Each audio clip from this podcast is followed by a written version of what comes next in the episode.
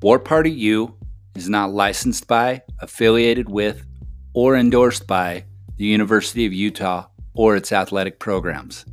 The views and opinions expressed on the War Party U weekly podcast are those of War Party U and War Party U alone. Go Utes!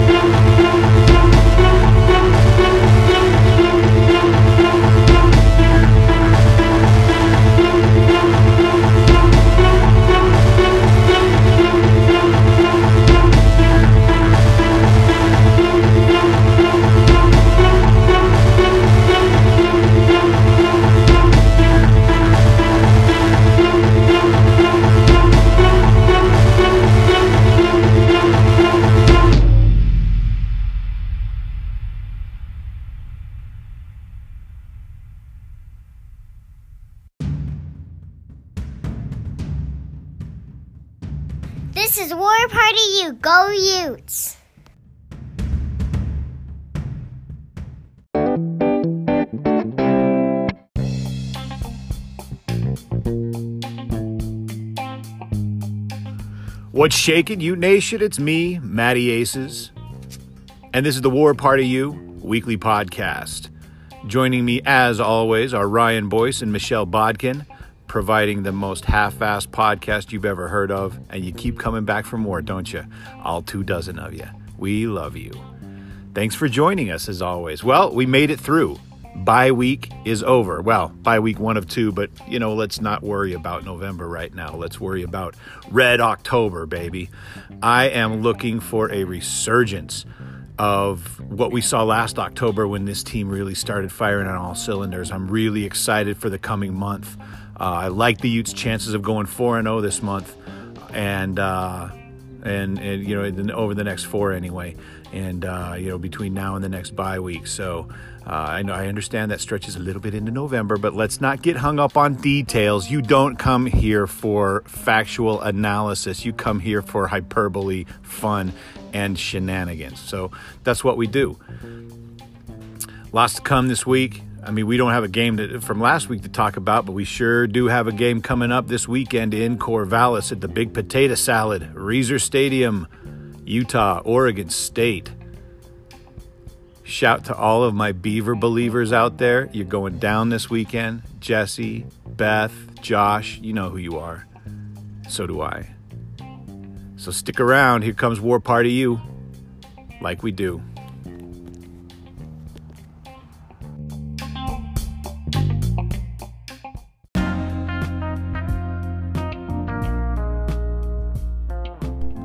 Welcome back in. War Party U. It's me, Matt. But you knew that. Well, the Utes may not have been in action last weekend, but the rest of the conference was. Uh, and so let's take a look at how our conference mates fared, uh, including, uh, you know, looking at uh, upcoming opponents for uh, for for our Utes. Uh, Cal and Oregon went and had a had a, had a bit of a brawl in in Autzen Stadium. Oregon uh, ended up winning that thing 17 to 7 uh, but cal's defense is is is scary good. And uh, you're really looking forward to matching up against them in a few weeks. Uh, that's going to be a fun game. Uh, oregon poured it on in the second half. Cal was actually up 7 nothing at halftime. And uh, you know herbert looked good at times. That cal defense though man it's it, it, nothing to nothing to sniff at. Upset of the weekend uh, Stanford gets over on Washington 23 13 and that's more like the Stanford we thought we were going to get. Uh, you know, we've we, we've mentioned several times already this season on, on, on the show that that Stanford just hasn't looked like what we expected them to be, and that defensive effort was was, was you know was something. And uh, you know, Davis Mills is stepping in, kind of get, getting a feel for things, and, and, and, and looking at looking a lot better. Dude threw for almost 300 yards and a touchdown. Um, and uh, Cameron Scarlett ran all over all over Washington. So you know, I don't think Washington is quite what uh, what we thought. Uh, you know, they could be, although you know with the turnover they had, uh, players leaving from last season to this year. You know, Petersen's a, a great coach, and he's he's got him. You know, he's, he's got him dialed in, but it's still uh, some inexperience out there. Who knows if that's if that's the case? Uh, what happened? But Washington now four and two in conference, and you know, Oregon clearly leading the way in the North now. That Oregon Washington game is going to be a lot of fun. Arizona went in to Boulder gets the win 35-30 over Colorado. Uh, Arizona, early leaders in the in, in the Pac-12 South. I don't know that that'll hold up. I don't think that they're quite built for the long haul this year, um, and uh, you know they, they have got some uh, they've got some work to do. But right now in first place, uh, Colorado falls to 30, three and two in conference, or three and two overall, one and one in uh, in Pac-12 play. Um, Washington at four and two is overall, one and two in pack play, and you know that's why you tune into this show because we're we're not professionals. in fact, I think last week I called USC UCLA, but you know those interchangeable SoCal whatever. Our uh, upcoming opponent, Oregon State, goes into the Rose Bowl and gets a win 48-31 over UCLA. Uh, I don't even know what to think. I think Oregon State's a lot better uh, than they have been. I, I think uh, uh Jonathan Smith got them uh, got them on the up and up. Um, they definitely, um, you know, they, they definitely look, look you know look good offensively. Their, their, their, their quarterback Jake Luton passed for 285 yards and five touchdowns in that game. Um, three of those went to Isaiah Hodg- Hodgins, who's who's a, a, legit receiver. So the Utes are going to have their uh, um, their work cut out for them uh, this Saturday at the Big Potato Salad. Uh, but it's going to be a good time. you know, looking looking down the pipe, you know, we've got you know games coming up. Um, you know, in the next few weeks that'll really um, that'll really kind of determine the you know how the season is. If we can see a tear like we did last year in October, I think that uh, you know we're poised for some uh, for for a lot of fun. We need everybody staying healthy. We need to get Moss back on the Schneid now. You know who knows if uh, if uh, you know if we can rest Zach Moss against Oregon State. We've shown that we have the stable of very capable running backs backing him up that can get the job done. And if it's a, if there's any question, I think we've got the horses to be able to go in there and win without Zach Moss. And if we can't beat Oregon State without Zach Moss, then um, you know uh, then it's a whole different conversation. Um, you know, it, it, always seems to be a, a, a, tight battle with Oregon State, no matter where the two programs are, and uh, I'm looking forward to it. Uh, next, this you know the the, the upcoming week, uh, this this coming weekend, in addition to Utah and Oregon State, uh, Colorado goes up to Autzen at number 13 Oregon, and uh, you know Oregon's favored by three touchdowns in that game. So you know I'd probably I'd probably I'd probably take Colorado to cover just because it is the Pac-12 and anything can happen. Um, and you know those are usually the games where somebody stubs their toe and, and and, and one of the one of the lower teams rises up and, and makes things interesting for the conference race. Uh, that's on Friday night. Uh, Saturday, Washington State is at Arizona State. Arizona State popping into the top 25, ranked number 18 right now. That's going to be a fun one to watch. See what happens down in the desert. USC is at Notre Dame, so you know no no conference implications in that one. Just a good old-fashioned rivalry dogfight. Notre Dame's favored by 11, uh, and depending on which USC team shows up, we'll see how that one goes. Uh, and Washington and Arizona are the nightcap on Saturday night in Tucson. So, you know, a lot of interesting games to, to look at. Utah's currently favored by 13.5. Um, over Oregon State, which is you know which which is yeah I mean yeah nice two touchdown favorite, but that's is you know we, we, we know better than to take that for, for what it's worth. That's just to get people to bet. So uh, we'll see we'll see what shakes down in Corvallis. But you know the after the after the loss to USC, uh, Utah dropped from number 10 to number 19 in the AP.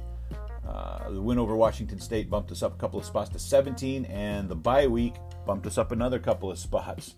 So currently ranked number 15 in the country.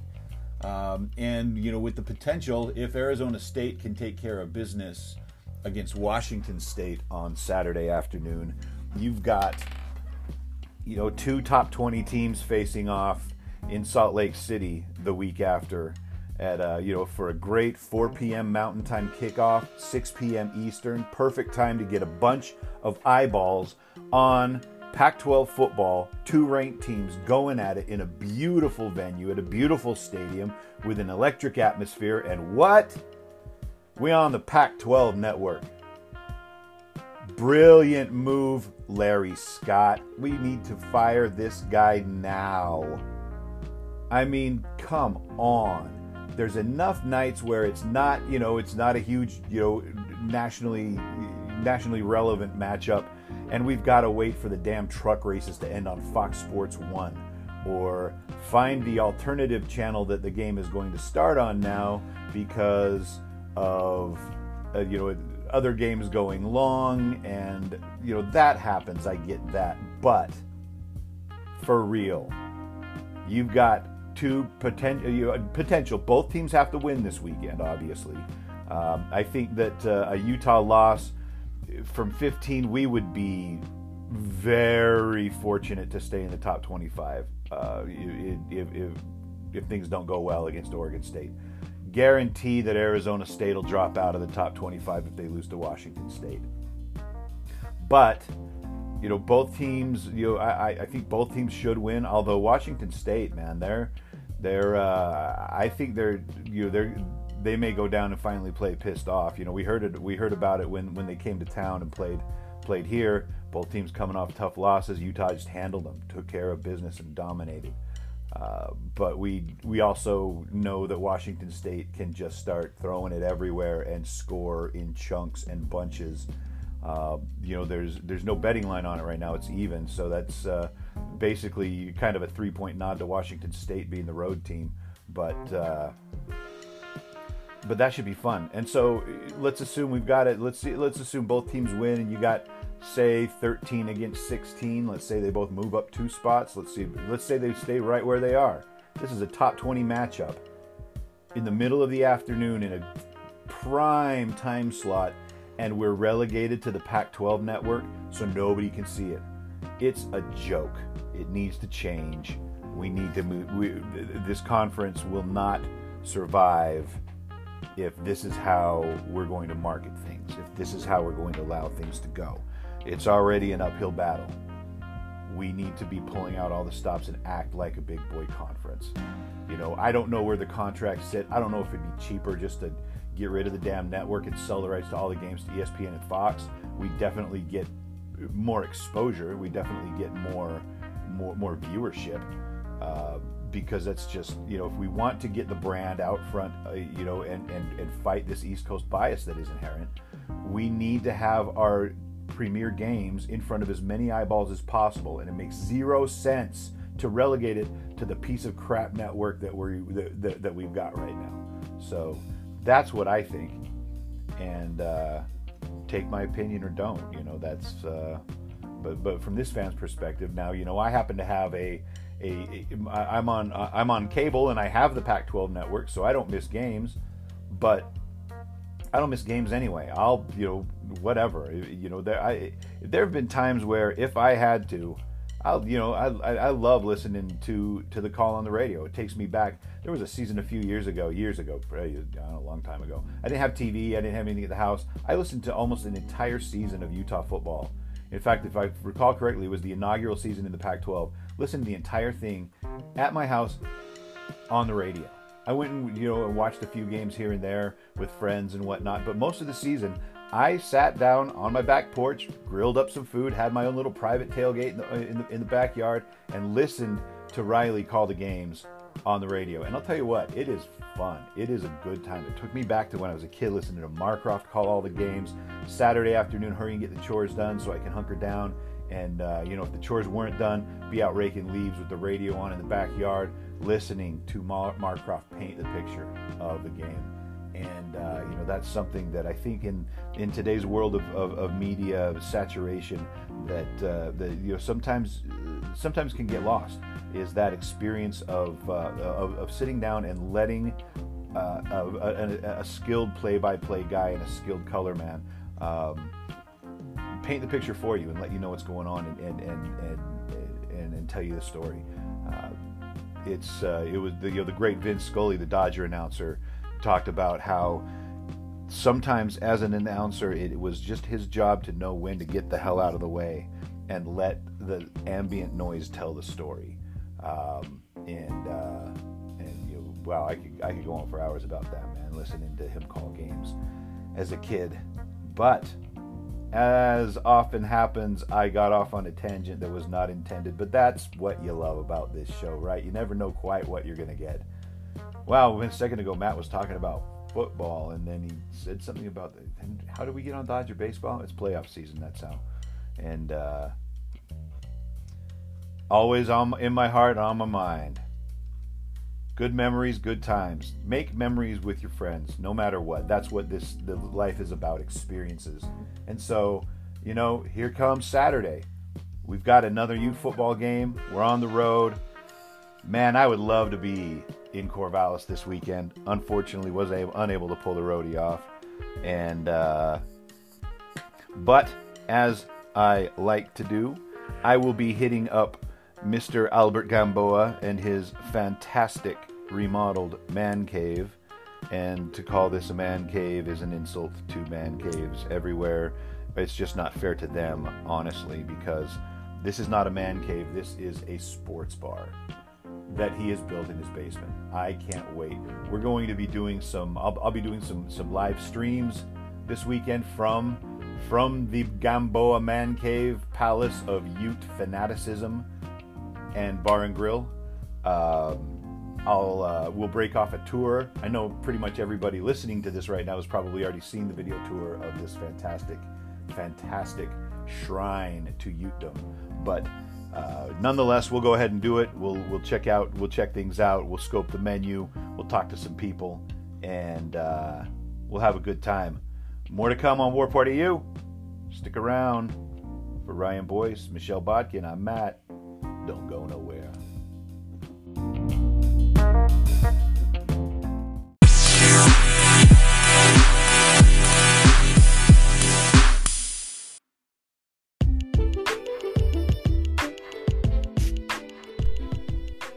Well, with Oregon State on the on the docket this weekend, uh, I'd like to uh, bring in our good friend Michelle Body Count Bodkin to share some of her thoughts and insights on the upcoming matchup, what it means, uh, what we can expect out of uh, those Oregon State Beavers up in the Big Potato Salad.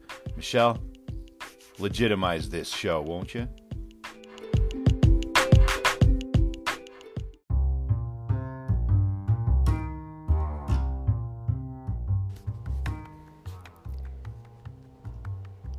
Welcome into War Party U. This is Michelle Bodkin, and I am hanging out with Ryan and Matt talking all things Utah football. So, we're coming off of a bye week. You should be fresh, rested, all, all that good stuff. And they're going to get ready to take on the Oregon State Beavers, who, ironically enough, currently sit second in the Pac 12 North race. I don't expect that to last very long, even though they have been playing about as well as well as they have in the last ooh, at least three years. Uh, they're definitely more inspired in the way that they approach things. But I think the talent gap gap is still very much there, even though that also is improving, especially more on the offensive side of the ball. I think I think they still have a lot of work to do on the defense. And I think that's that's probably what the difference maker in this game is going to be. I I think Utah's offense should be able to run all over Oregon State's defense. Uh, but Oregon State's offense could realistically keep things interesting at least for a little while. Uh, I don't know how great their depth is per se, but their starters have been as good as anybody. Um, some of the more notable stats on Oregon State is that they're not turning the ball over. Uh, they they have yet to throw an interception, just like Utah. So that's something to for sure keep your eye on as the Utes take on the Beavers in Corvallis. Um, and then it looks like they've also only lost one fumble, or no, they've they've had one fumble, but they recovered it. So you know they're they're not turning the ball over. They're not they're not giving essentially free points to their opponents by turning the ball over. They take good care of the football. Some of the other things to look at as far as Oregon State's offense is concerned, you know, they're averaging 37 points per game, uh, 26 touchdowns on the season, 125 total first downs. Third down efficiency, they're at about 50%. They've they've converted 35 of 65 attempts. Uh, let's see what else here. Uh, their quarterback Lubuck, sorry, excuse me, Luton, uh, is completing 107 of 174 passes. Uh, it's about seven, almost eight yards per completion. Uh, it, I, I mean, very, very efficient. Rushing, they've attempted 178 rushes in in their run game. They they just hit the thousand mark points. They're averaging about six yards per carry. Uh, 11 rushing touchdowns per game. I mean, uh, the the interesting thing about Oregon State is they are a much more balanced team than what Utah's kind of faced thus far. Uh, they seem to throw it about as much as they run it, and they seem to be about as I mean, pretty pretty well balanced as far as statistics are concerned. I think though they have had yet to play against defense quite like Utah's, and I I think Utah can handle these guys. I I don't foresee I mean, it, it is Corvallis, and weird things seem to happen in Corvallis, but I don't, I just don't foresee Utah letting this get away from them or letting, uh, letting Oregon State hang around too long and, and making this a game. But maybe, you know, it's it's the Pac-12, so maybe I'm totally wrong on that. Uh, so, some of Oregon State's key players to look at and and watch as as the game goes on. Obviously, kind of touched on their quarterback Jake Luton. Uh, he's he's been very fantastic thus far and helped will Oregon State to a win over I mean a really crappy like really really crappy UCLA team. That team is just absolute garbage. Um, He's he's been completing or he's completed thus far 100 of 161 attempts. He's over a thousand yards passing. He has a completion percentage of 62.1%. Uh, four touchdown passes. He has taken seven sacks. I do expect Utah's defensive front to maybe have a field day as far as that's concerned. Uh, as far as other notables, Artavis Pierce has been their top running back. Uh, he's rushed for a or excuse me, 482 total yards on on the season. I think the biggest weapon though for for Oregon State is their wide receiver Isaiah Hod- Hodgins. Uh, he has 632 yards uh, or passing passing yards catches. Sorry i'm i'm struggling today. This is great. Uh, but he he seems to be their top threat this season uh, more so than either of the running backs. Uh, as some of you probably recall, Jermar Jefferson was pretty outstanding last season, a little more quiet this year. Um, they haven't, they don't seem to be relying on him quite as much. But let's see, let's take a closer look at Hodgins here. So he's he's got 43 receptions, 632 yards off of those 43 receptions. He's averaging 14 almost 15 yards per catch. Has a long of 42 and 9 touchdowns on the season. I mean, that's pretty outstanding. You can't you can't ask a guy to do more than that. Defensively, Oregon State looks like their top top guys are a linebacker by the name of Hamilcar Rash- Rashed Jr., and he's a linebacker for them. Has 32, 31 tackles on the season, and then their defensive back, Sean Wilson, who has one interception on the year. Uh, those those are names and guys to watch for as far as Oregon State's concerned. Uh, I will come back in the next segment and talk a little bit about what to expect out of Utah from this bye week. Again, I think Oregon State has better pieces than they've had in a while, and I think I think they are playing much more inspired than they have in the past. And of course, Corvallis can kind of be a weird place to try and play. It seems like something odd always happens in those games. But I just I have a hard time believing that this Utah team is really gonna let much of anything happen. It maybe the first quarter's really interesting and I kind of expect it to maybe get out of hand from there. Anyway, in the next segment we will talk more Utah football rather than Oregon State football. You are listening to War Party U and I am Michelle Bodkin.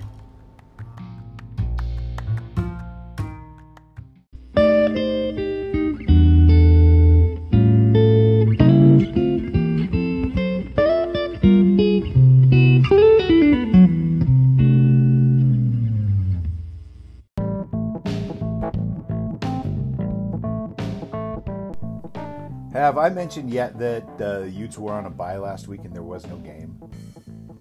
If not, it, I yeah, I don't like bye weeks. I get, I love, I, I, I, do like bye weeks. I love the opportunity that they afford the team to rest up, heal up. Uh, but man, a weekend without Ute football just sucks. And uh, so we we got through one.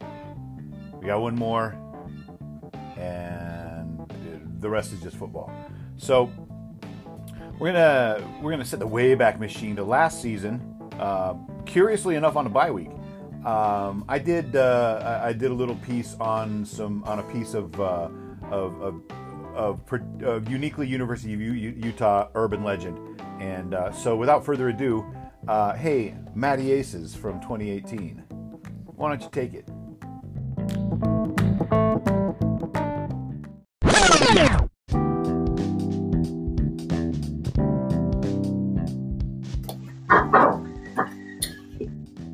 What's up, Ute fans? It's me again. Your favorite Matt. I'm the other white Matt. Uh, Matty Bumbo, aka Matty Aces, coming at you for War Party U Weekly podcast. A little segment we like to call filling time on the bye week since we really don't have a game to talk about. And I got to thinking about urban legends. Uh, growing up in Salt Lake, you know, you had stuff like, you know, there's Emo's grave it's a lot of fun. The Lady in White up in the Avenue Cemetery. Man, that is some freaky shit. Okay, that is next level creepy. But, you know, there's one thing that has always fascinated me since I was a little kid, and that is the Fountain of Ute.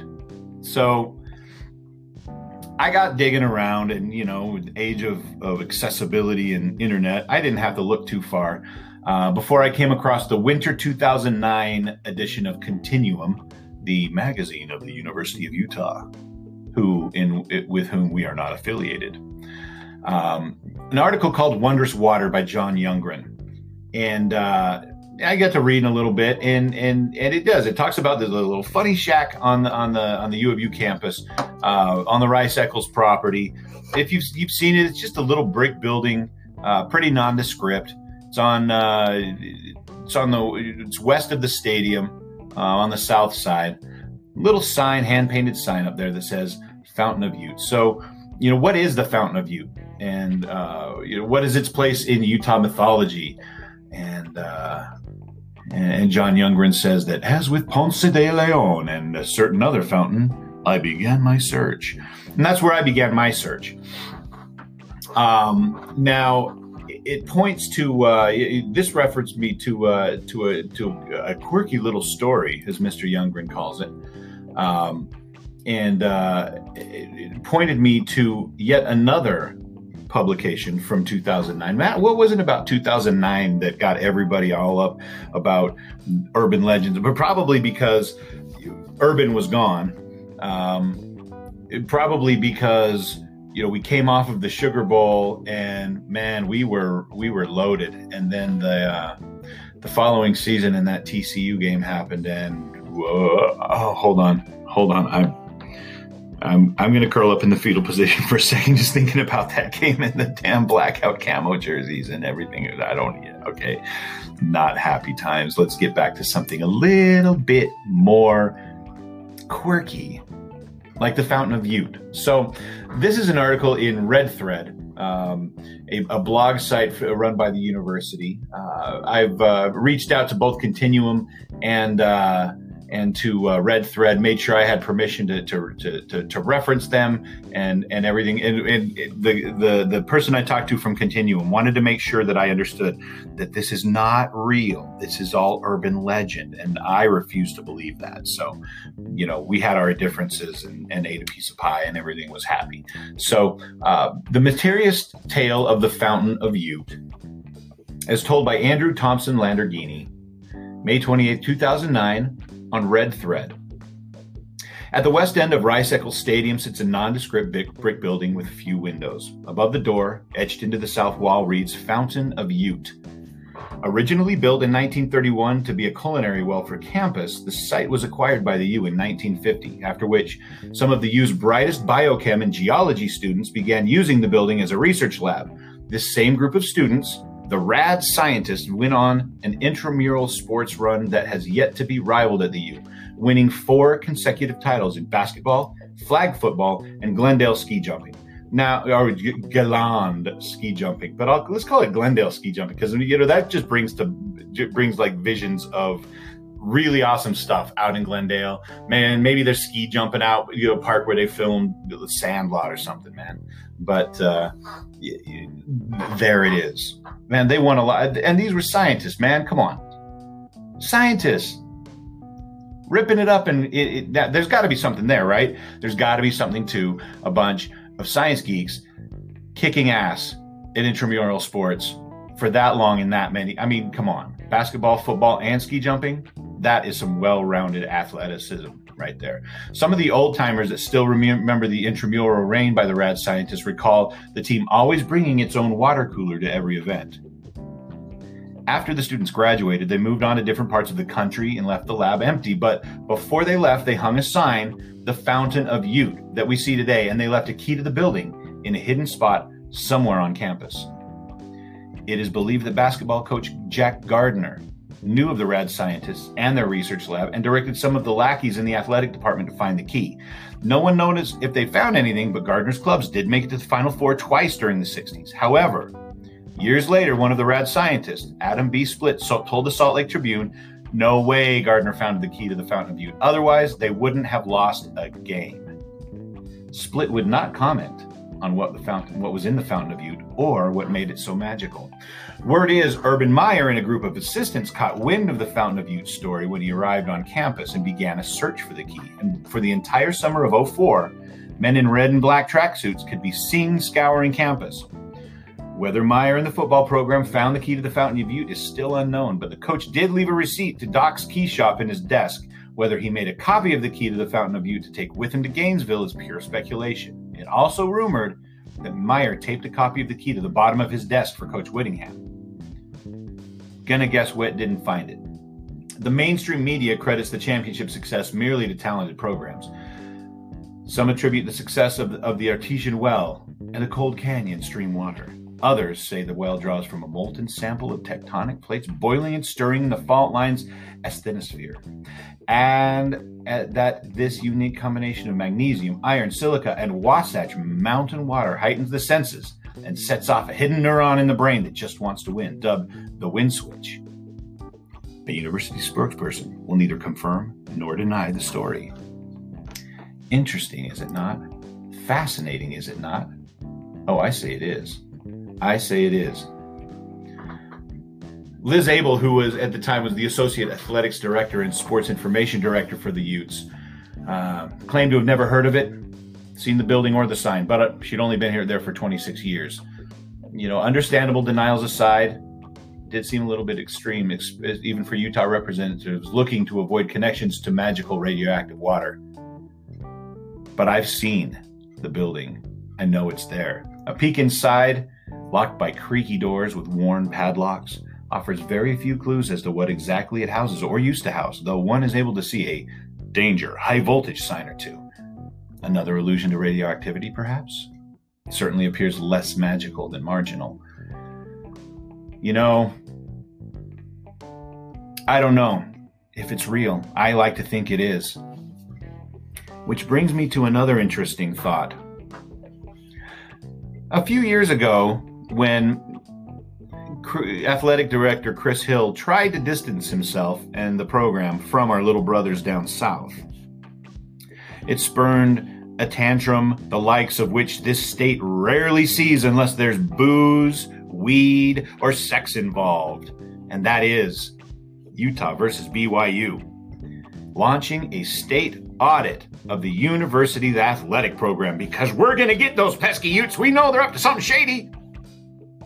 It did result that there were missing keys that should have been accounted for at the Huntsman Center. Now, I'm not saying, but this Ute fan thinks that one of those missing keys is the key to the legendary Fountain of Ute. And I'll tell you what, we need to find that bad boy we need to use that bad boy and we need to put it squarely in the hands of Coach Kyle Whittingham. Onward and upward, go Utes!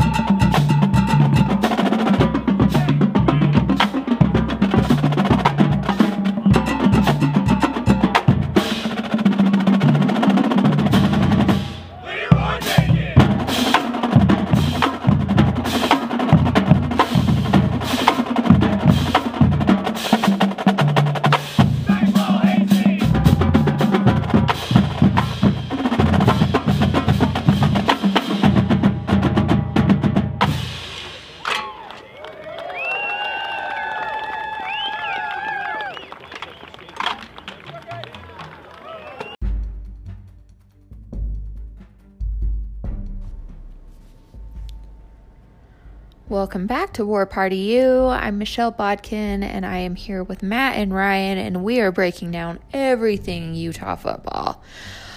Last segment, I just got done kind of talking about Oregon State, what they're going to be bringing to the game. Again, I I think they're much improved than they've been in the past. I don't I don't think it's really going to be enough for them to overcome this Utah team. Uh, a few things that Utah does have going for them. We have of course Tyler Huntley who has been absolutely phenomenal and nobody nobody seems to want to talk about it and it drives me absolutely up a wall. But when we're looking at this kid's stats for the season thus far, he has 85 completions on 114 attempts, over a thousand yards passing, uh, and he's completing his passes at 74%, which is phenomenal for for a quarterback. Like you you want them to kind of be in the 70 range. That usually indicates that your offense is pretty good and it's running pretty well. Uh, other notable statistics he's averaging about 10 yards per throw. He has seven touchdowns, throwing touchdowns. He's only taken four sacks, which I, is a huge testament to him. Um, and and I think a little credit should go to the offensive line. I know that they're not quite where they want to be. I know they're not quite where I think fans want them to be.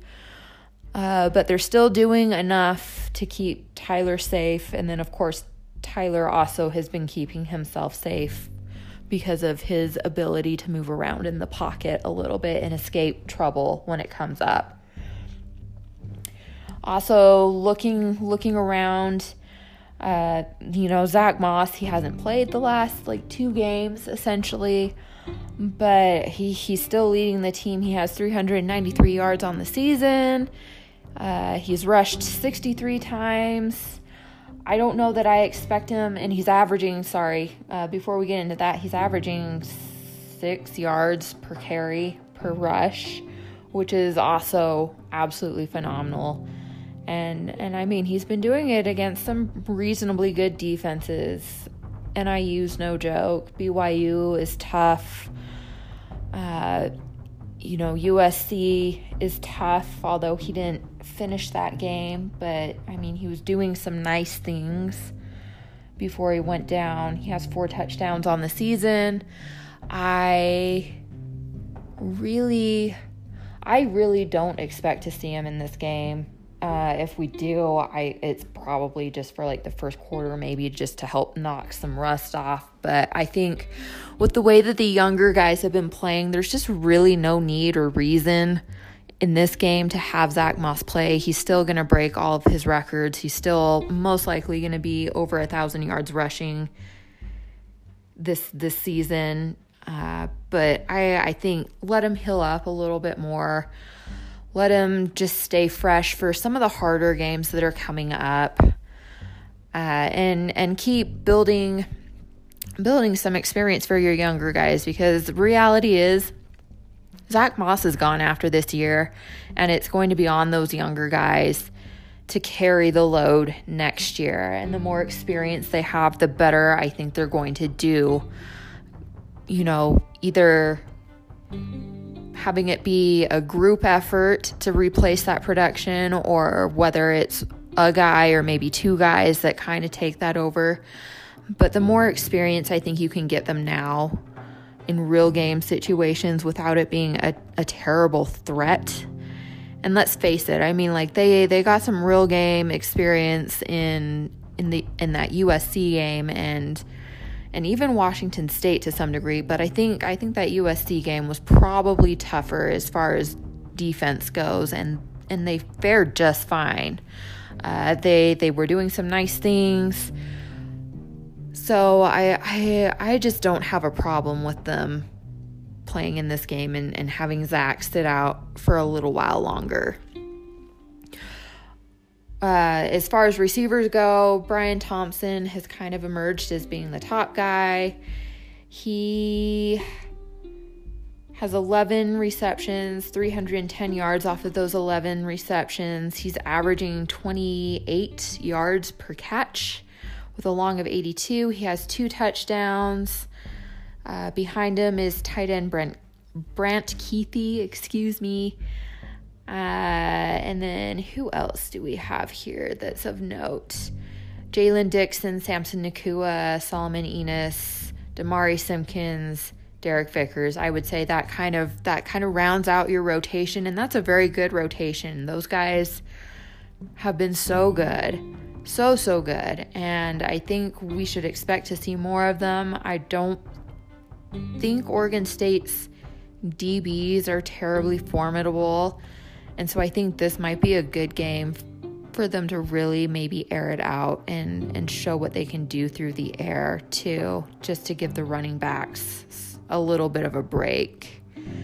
But who knows? I'm I'm not the offensive coordinator, so they most likely will probably still just run the ball cuz why why do anything risky if you don't have to? And I don't think they have to in this game. As far as the defense goes, your leaders are actually the linebackers, which I think is fantastic news. Uh, your top tackler is Devin Lloyd. He has 38 tackles on the season. Interceptions, you have Francis Bernard, who has two. Julian Blackmon also has two as well in the backfield.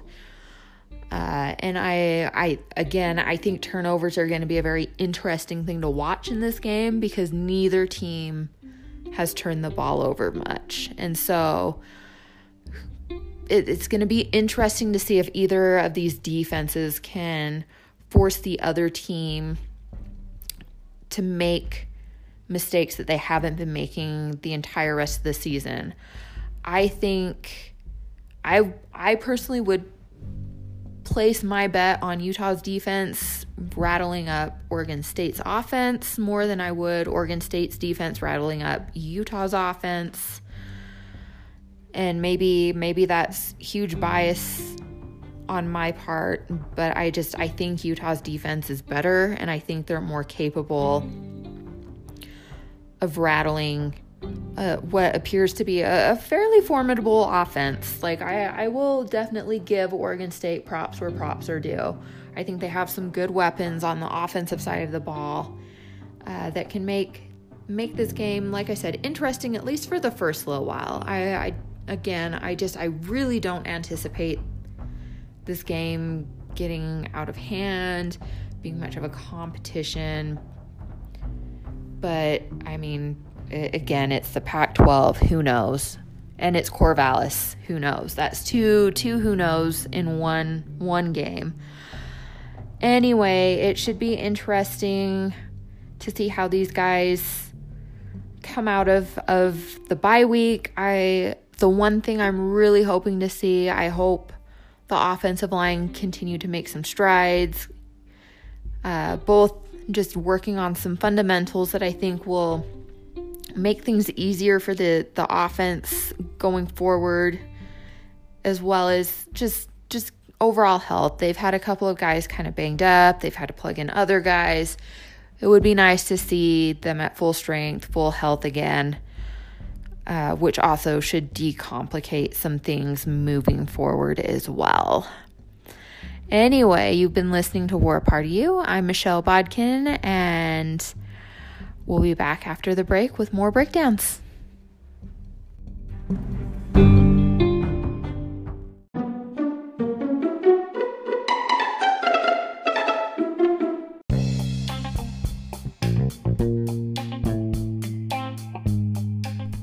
Michelle, thank you as always for your insight and analysis looking at uh, at these games. Uh, we really appreciate everything you're adding to the podcast this year, and uh, we look forward to, to the rest of the season. Well, Ute fans, that wraps it up for another edition of War Party U. Come join us again next week, about the same time, about the same station. You know, we're everywhere you can find podcasts, and you know where to find us if you're listening, so we're not strangers, are we? Next week on War Party U, we'll look back on Utah Oregon State uh, we'll be talking about the Utes coming out, get, getting a big win, coming out of the bye week, ready to come home for Arizona State. We'll also be reviewing the War Party U experience in the new and improved Albert Gamboa Man Cave 2.0 Extraordinaire, complete with ESPN 700 bathroom. I am supremely stoked My lady is going to join me for, for, for a game, which is a, a rare occasion. So, yeah, Matty Aces is especially stoked on that. He's so stoked he's speaking into the third person. You know something good's going on. For Ryan Boyce and Michelle Body Count Bodkin, this is Matt Aces. Thanking you for joining us. Be good to yourselves, be good to each other, and go Utes.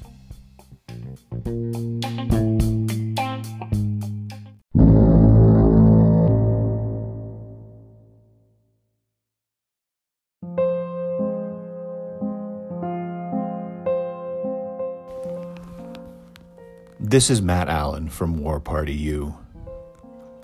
I would like to take a moment uh, away from Ute topics on this episode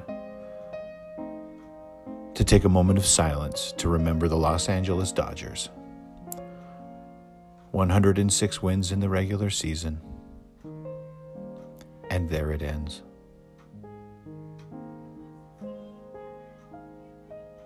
Thank you.